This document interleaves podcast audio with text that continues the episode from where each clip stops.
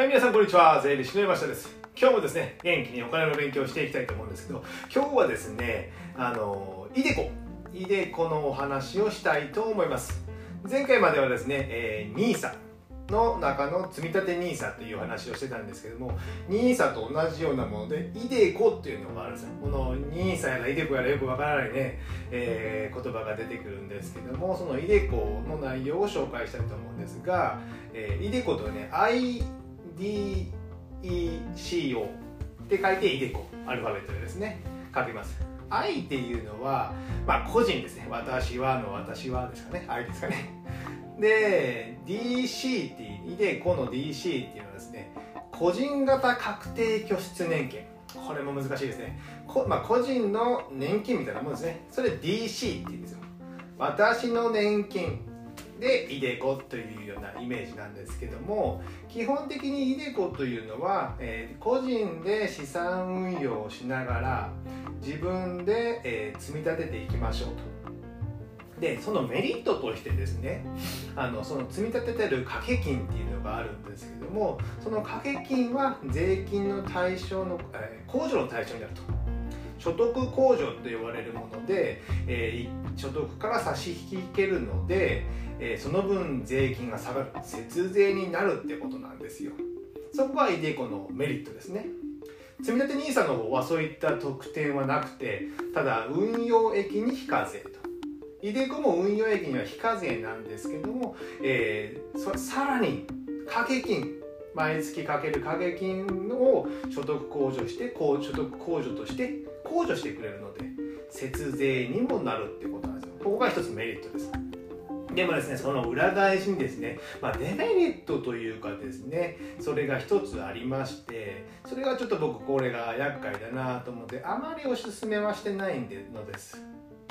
その理由はあのこれ年金なので自分の年齢が60歳60歳になるまでお金を引き出せない。まあ解約できないってことなこれって結構ね自営業というか僕らみたいな個人事業個人事業主も会社法人はありますけどもそれで自分で会社やってる人とか結構急にお金がいったりとかまあすることもあるのでやっぱり自由に引き出せるお金ってたくさんあった方がいいんですよね。でもイデコとかそういイデコのあの掛け金っていうのは60歳になるまで引き出せないのでちょっとね、えーある程度生活に余裕があるとかね貯金をいっぱいしてるとか積立 NISA で何年もしてお金があるっていう人はいいと思うんですけど最初から、えー自分の年金として積み立てるので、えー、イデコはあまりおすすめしません。もうお勤めの方とかであればいいかもしれないんですけども、えー自営業とかフリーでやってるとかいう方はまず積み立て NISA をしてイデコをやる。っていうことでこれがデメリットです。なので、えーまとめるとその税金の控除があるんですけどもそういったメリットがあっても60まで引き出せないっていうデメリットもあります。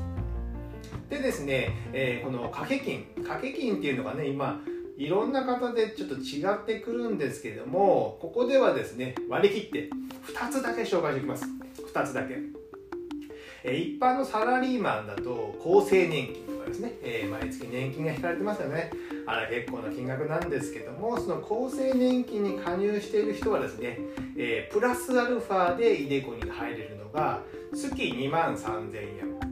月2万3000円なので年間で27万6000円ですね。おお山下君計算が早いですね。まあカンペ見てるんですけども。27万6000まあ2万3000円ぐらいだったらまあまあいけそうですよね。であと一つ個人事業主で厚生年金に入ってなくて、まあ、国民年金だけですよって。まあ1万5 6千円ぐらいですかね今月にですね。それだけだとね将来もらえる年金がちょっと心細いじゃないですか。そのためにちょっと枠が個人事業主は大きくて月額ですね6万8000円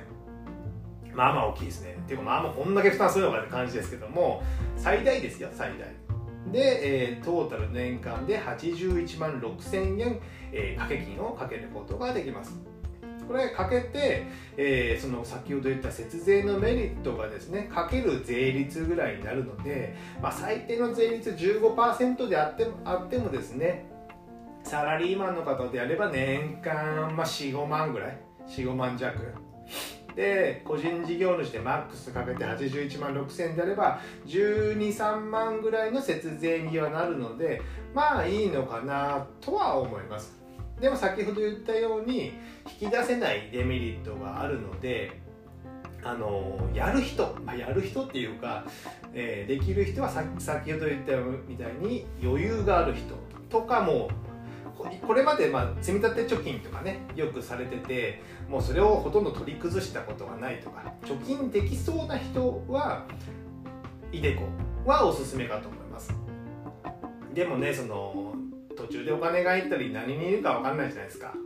そういうような人は万が一を考えてる人はでできれば積み立て NISA からやスタートする。で積み立て NISA で23年慣れてきたらですね、えー、あれ毎月3万とか言ってましたよね。でプラスアルファしてみたいとかね。そうすればイデコに、えー、月2万3000円とかやってみるとかですね。そうするともう5万3000円ぐらいになってくるじゃないですかお勤めの方であれば。で僕が前の、えー、コンテンツでも話しましたけども手取りの10%か20%ぐらいは毎月積み立てましょうって言ったと覚えてますかね。例えばじゃあ手取り30万の方がいらっしゃれば、えー、積み立て額は、えー、20%で計算すると6万円ですよね。それはちょうどいいぐらいの。3万円積み立て NISA、えー、イデコで2万3000円で5万3000円。6万近くなるじゃないですか。それぐらいにしておけば結構バランスいいのかなと思います。なのでこれをですね例えば20年とか運用してみてくださいよ。してみなさいよもう。これねもう6万近くをやればね2000万どころじゃないですよ。で30歳から始めたら30年ぐらい運用できたりもしますからね。結構な額になるので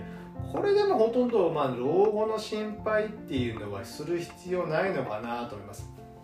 なので前回も言ったようにこれ以外のお金っていうのはまあほとほとんど使い切ってもいいんですよ。で万が一の時は積み立て NISA で積み立てるお金があるので一部解約して使うとかですね、まあ、できれば使わない方がいいんですけども万が一の時だけにですね使ってもらいたいんですけどもそういったこともできるので積立 NISA のキーそのキーだと積立 NISA で基礎の層は、えー、イデコということでこの2つがあればですね、えー、お勤めの方あとはまフリーでやられてる方まあっちゃい会社とかでやられてる方もこの2つでほとんど自分の年金まあ退職金ね自営業の方とかってあんまりないんですけどもこれでカバーできるのでそこまで心配しなくていいのかなと思います。じゃあどこで何を買うのかっていうのは、えー、積立 NISA の第3回のところで話した EMAXSEES SLIM っていう商品があったじゃないですか。概要欄にね URL も貼っておきますけども EMAXIS Slim っていうのの先進国株式、新興国株式アメリカ株式の3つを変えていったじゃないですか。これをね割合同じような割合で買ったらいいと思います。